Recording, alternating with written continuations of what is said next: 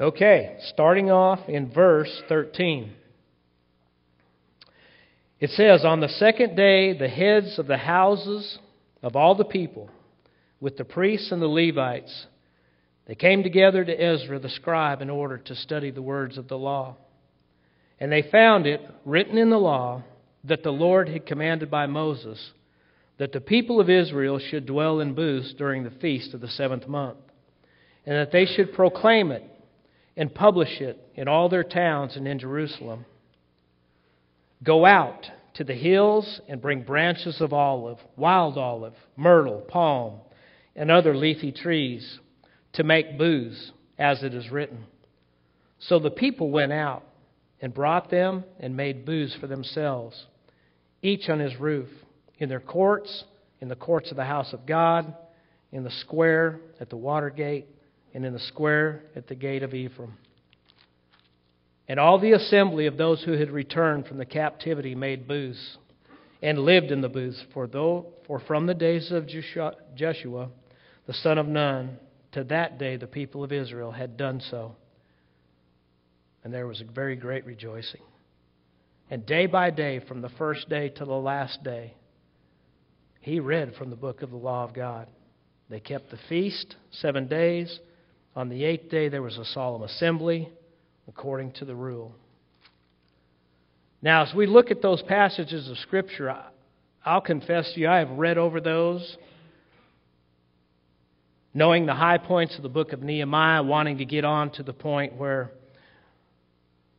they completed everything that was said to do according to the Word of God with the temple, with the rebuilding of the wall, with the houses.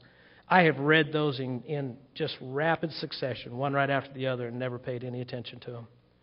Wanting to get on to what Nehemiah did later on, toward the end of the book.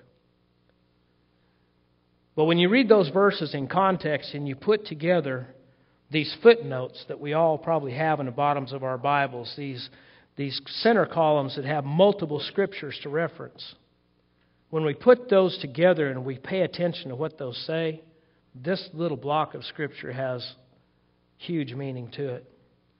If you look at verse 13, it says, On the second day, the heads of the houses, the fathers' houses of all the people, with the priests and the Levites. Who were these people? These were the men that had teaching responsibilities to the heads of the fathers' houses and to the general public of this group of people.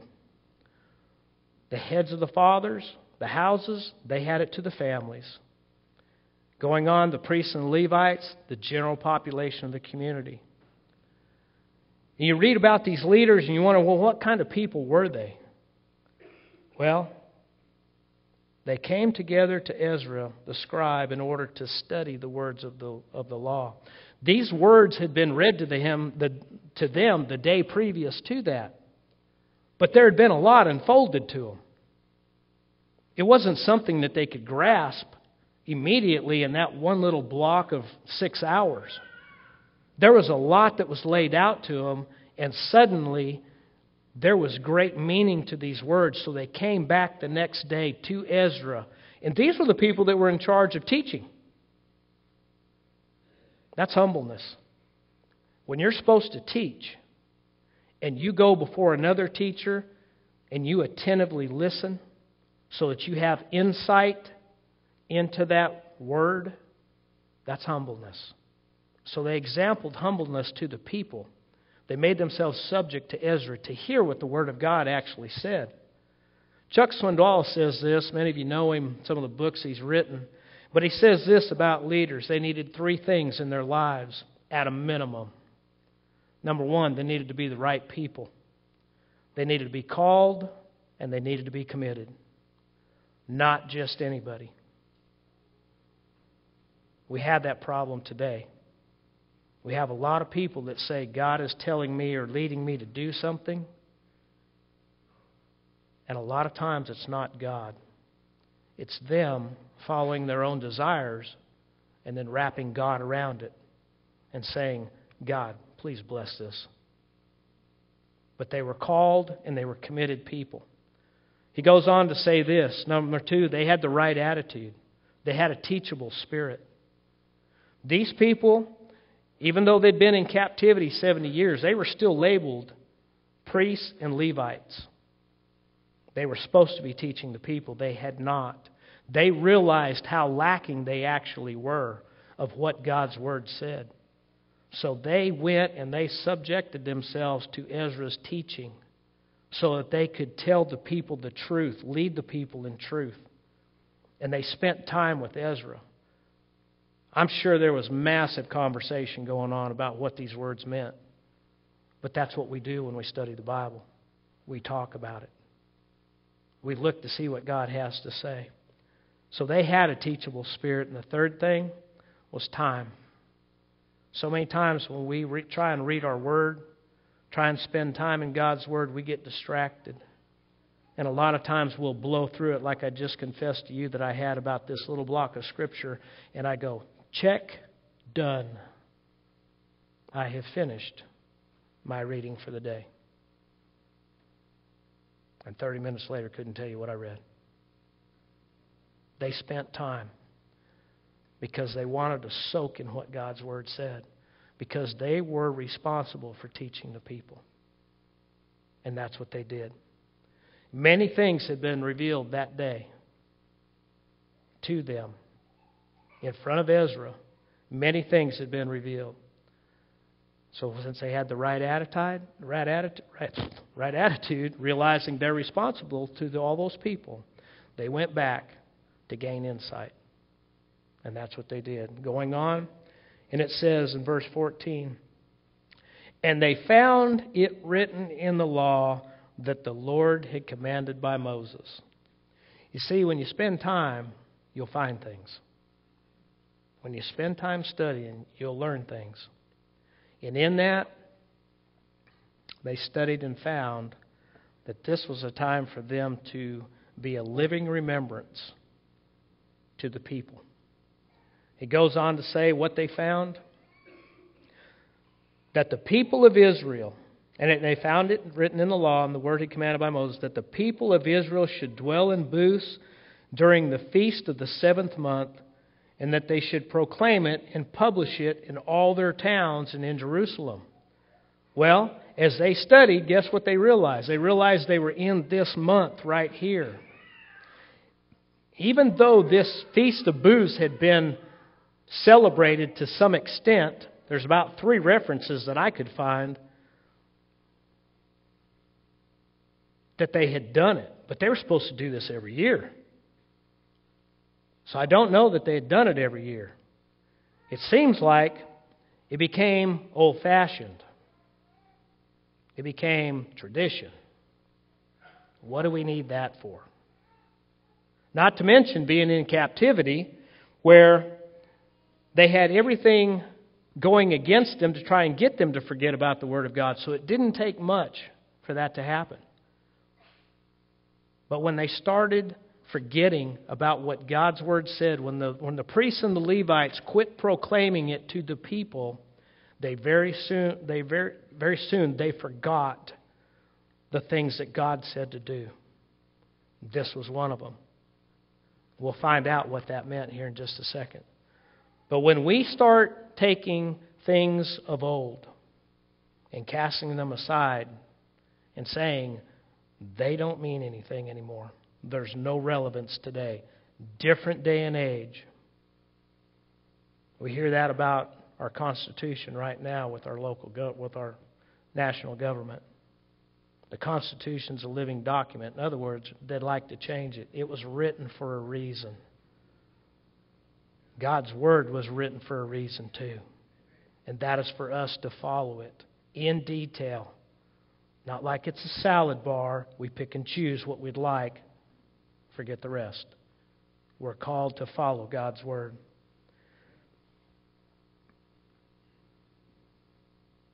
So as they looked, at, looked and they studied it, they found that this was one of those things that they were supposed to follow, called the Feast of Booths. Turn with me to Leviticus chapter 23. How many of you know what the Feast of Booths was all about? I see I see a half a dozen hands. When did you find out? I'm just going to get kind of open here. Weldon, when did you know it? When did you find out? Okay. Carmen? When did you read in Leviticus? This week. Okay. Because he challenged us to read, didn't he? He challenged us to read ahead and see what it said. So go to Leviticus chapter 23. Leviticus 23, it really gets, it gets very descriptive in verse 33. And it says, And the Lord spoke to Moses, saying, Speak to the people of Israel, saying, On the fifteenth day of this month, the seventh month, for the seven days is the feast of booths to the Lord. On the first day shall be a holy convocation. You shall not do any ordinary work. For seven days you shall present food offerings to the Lord. On the eighth day you shall hold a holy convocation and present a food offering to the Lord. It is a solemn assembly, and you shall not do any work. Sounds kind of like the seventh day of creation. And these are the appointed feasts of the Lord, which you shall proclaim as times of holy convocation for presenting to the Lord food offerings, burnt offerings, grain offerings, sacrifices, and drink offerings, each on its proper day.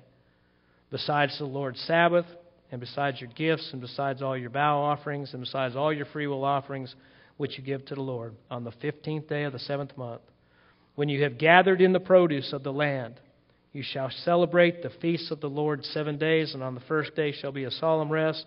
Right about now, your brain's about to turn to jello because you're thinking, good grief, I cannot stay up with this. That's what happens when we want to get done reading God's Word quickly instead of studying it.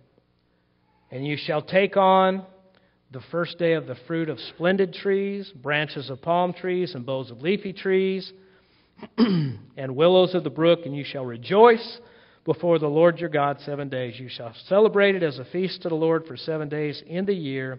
It is a statute forever throughout your generations to celebrate it in the seventh month. You shall dwell in booths for seven days all native Israelites shall dwell in booths, that your generations may know that I made the people of Israel dwell in booths when I brought them out of the land of Egypt. I am the Lord your God.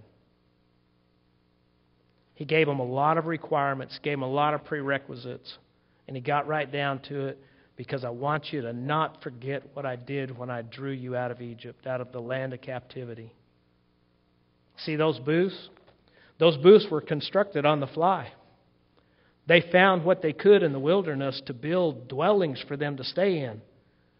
And when the pillar of fire moved at night, they camped. Or when, it's, when it became stationary, they camped. Or if it was moving, they were on the move.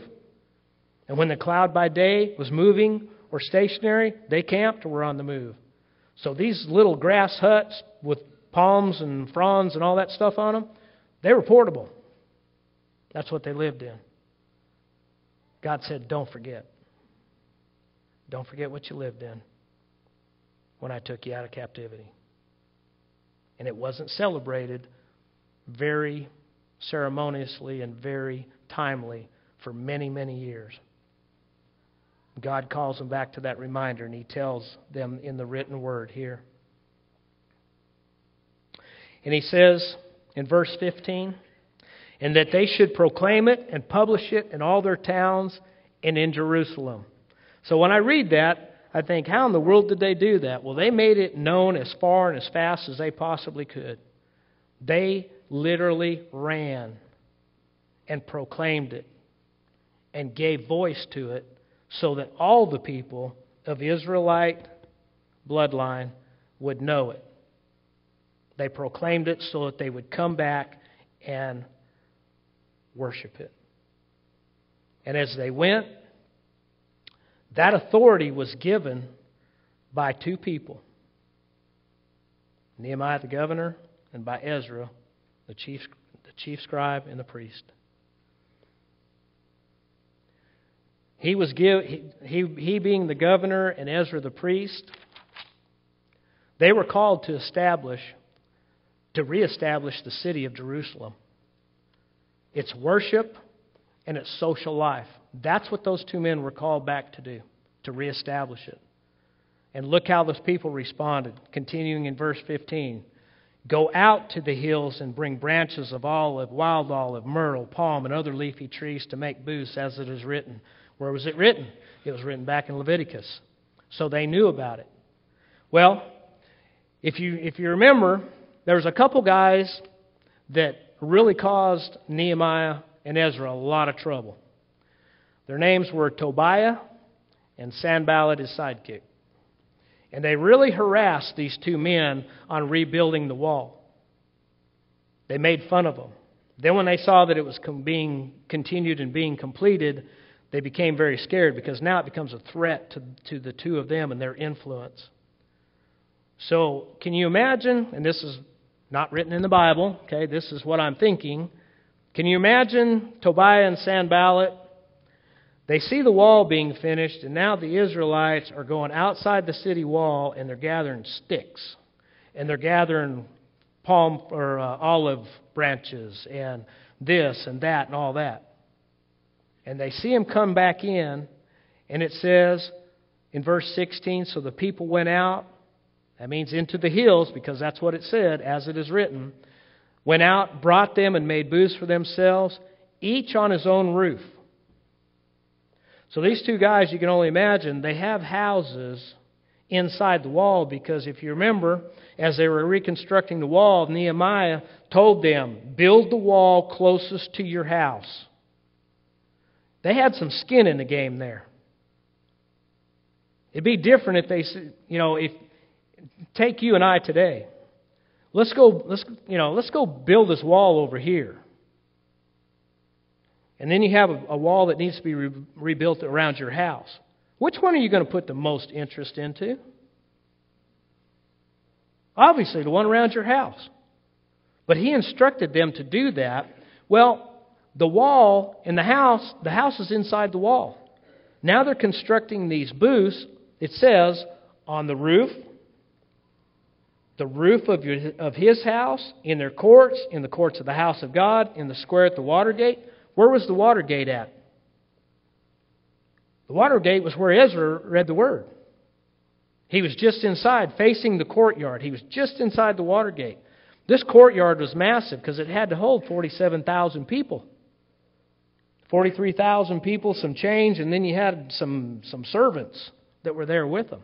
It was massive. So these booths that they were putting together were scattered all over this area and yet they have these houses to live in? I sometimes wonder why did the, the festival of the Feast of Booths fall away? Could it have been because they were living in constructed stone, mud houses now? They may have heard about the Feast of Booths. God said to celebrate it, do this for seven days. They said, ah, What's the use? We got this new house. Man, we'll be in the weather out there. If it rains, we'll get wet. If the wind's blowing hard, it might blow over. Let's just let's just celebrate it here in the house. Forget about building it with sticks. They didn't do what they were told to do. Sound familiar? Same way with us. We don't do what we're told to do in God's Word, and we slide farther and farther away from it. But he said, build them on your house. Those of you that have houses, they had flat roofs in those days. Why'd they have flat roofs? Because God said build them that way. I'll tell you. Don't have to turn there. It's in Deuteronomy chapter 22. I'm going to read it to you. This is why they had flat roofs.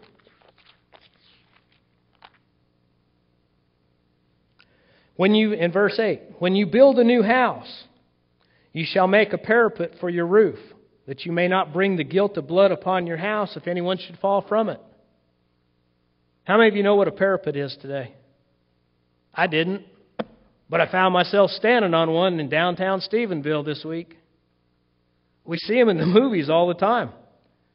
Most times it's guys hiding behind them shooting. But they're, what they are they're a physical retaining structure around the top of that roof so that somebody inadvertently doesn't stumble to the edge of the roof and fall off. He didn't want them guilty of innocent blood. They said, build a parapet.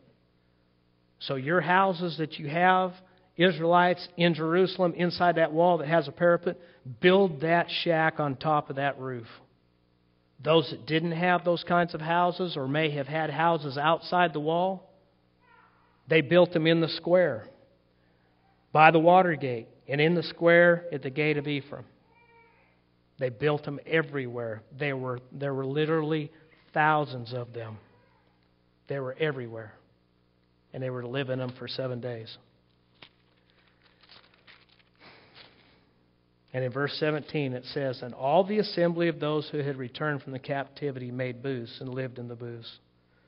For from the days of Joshua, Joshua, I cannot say that right, Joshua, the son of Nun, to that day, the people of Israel had not done so. And there was very, very great rejoicing. On a few occasions it had been done, but not the way God said to do it. So, guess what they didn't experience when they weren't completely obedient? They didn't experience blessings, and they certainly didn't experience the joy. But when they did it God's way, it says that they experienced great, very great rejoicing. And day by day, from the first day to the last day, he read from the book of the law of God. They kept the feast seven days, and on the eighth day, there was a solemn assembly according to the rule.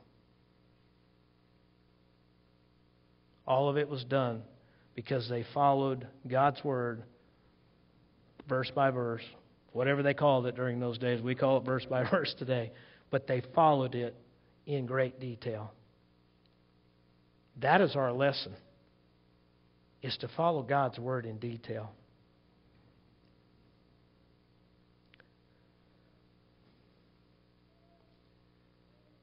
That is why we meet and we open God's word so that it's proclaimed and we're reminded of what it says.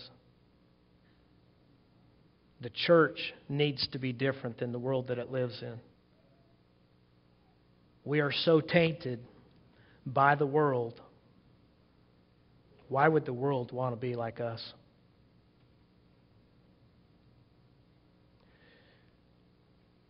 Rebellion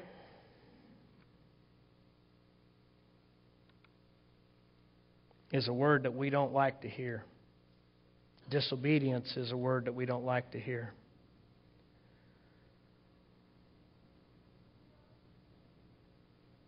But rebellion and disobedience are shaking our fist in God's face and saying, I'm going to do it my way. And you do it your way, and you will suffer major consequences for it as you raise your children, parents. I have my daughter sitting here today. She lived with a dad that was disobedient secretly. She didn't see it outrightly, but she suffered the consequences of it because of dad's secret disobedience.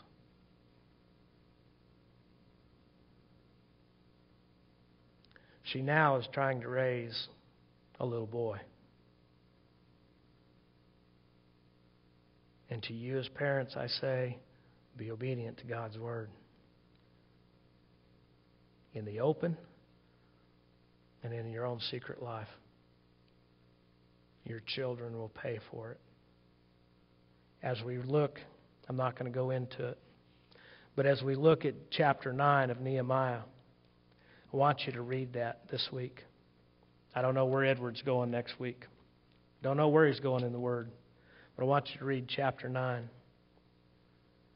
In chapter 9, as, as the people of Israel confess their sins, they start off much like the Lord's Prayer does. They start off in worship in verse 6 worship and praise and adoration to God.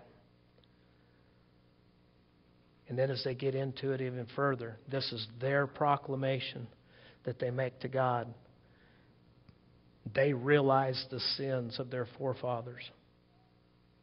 And the sins of their forefathers is what put them in captivity for 70 years. The sins of their forefathers is what put them um, in times of correction by God, all through the history of Israel. And even now in verse 9 or chapter 9 as they confess their sins, they make a written proclamation, they sign it. They have the greatest intent to do what's right. In just a few short chapters after that, they begin to fall away again. Sounds like us today. Parents, as you raise your children, be obedient to God's word. I beg you. Don't put them through the things that I did my kids. Don't do it. Please be obedient to God's word.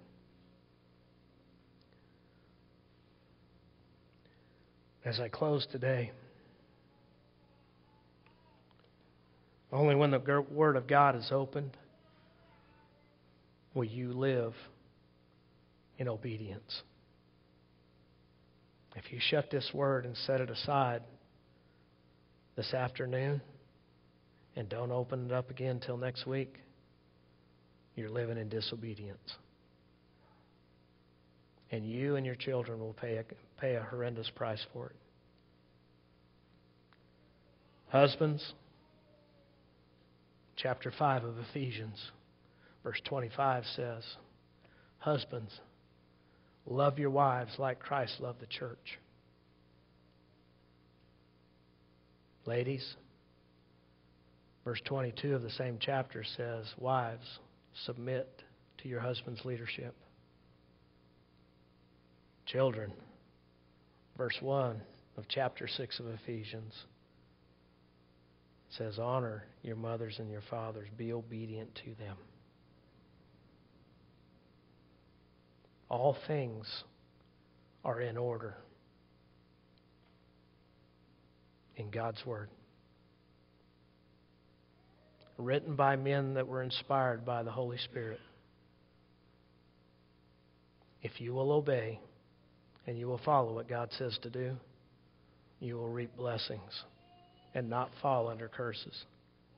Should you do the opposite, you will be like the children of Israel, and you will reap those blessings as well.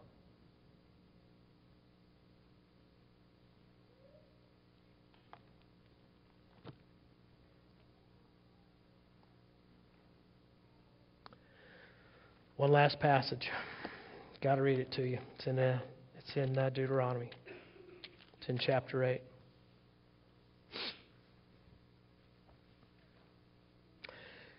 Verse 11 says, Take care lest you forget the Lord your God by not keeping his commandments and his rules and his statutes, which I commanded you today, lest when you have eaten and are full and have built good houses and live in them, when your herds and your flocks multiply and your silver and your gold is multiplied and all that you have is multiplied, then your heart will be lifted up and you will forget the Lord your God who brought you out of the land of Egypt, out of the house of slavery who led you through the great and terrifying wilderness with its fiery servants, serpents and its scorpions and thirsty ground where there was no water, but brought you water out of the flinty rock, who fed you in the wilderness with manna that your fathers did not know, that he might humble you and test you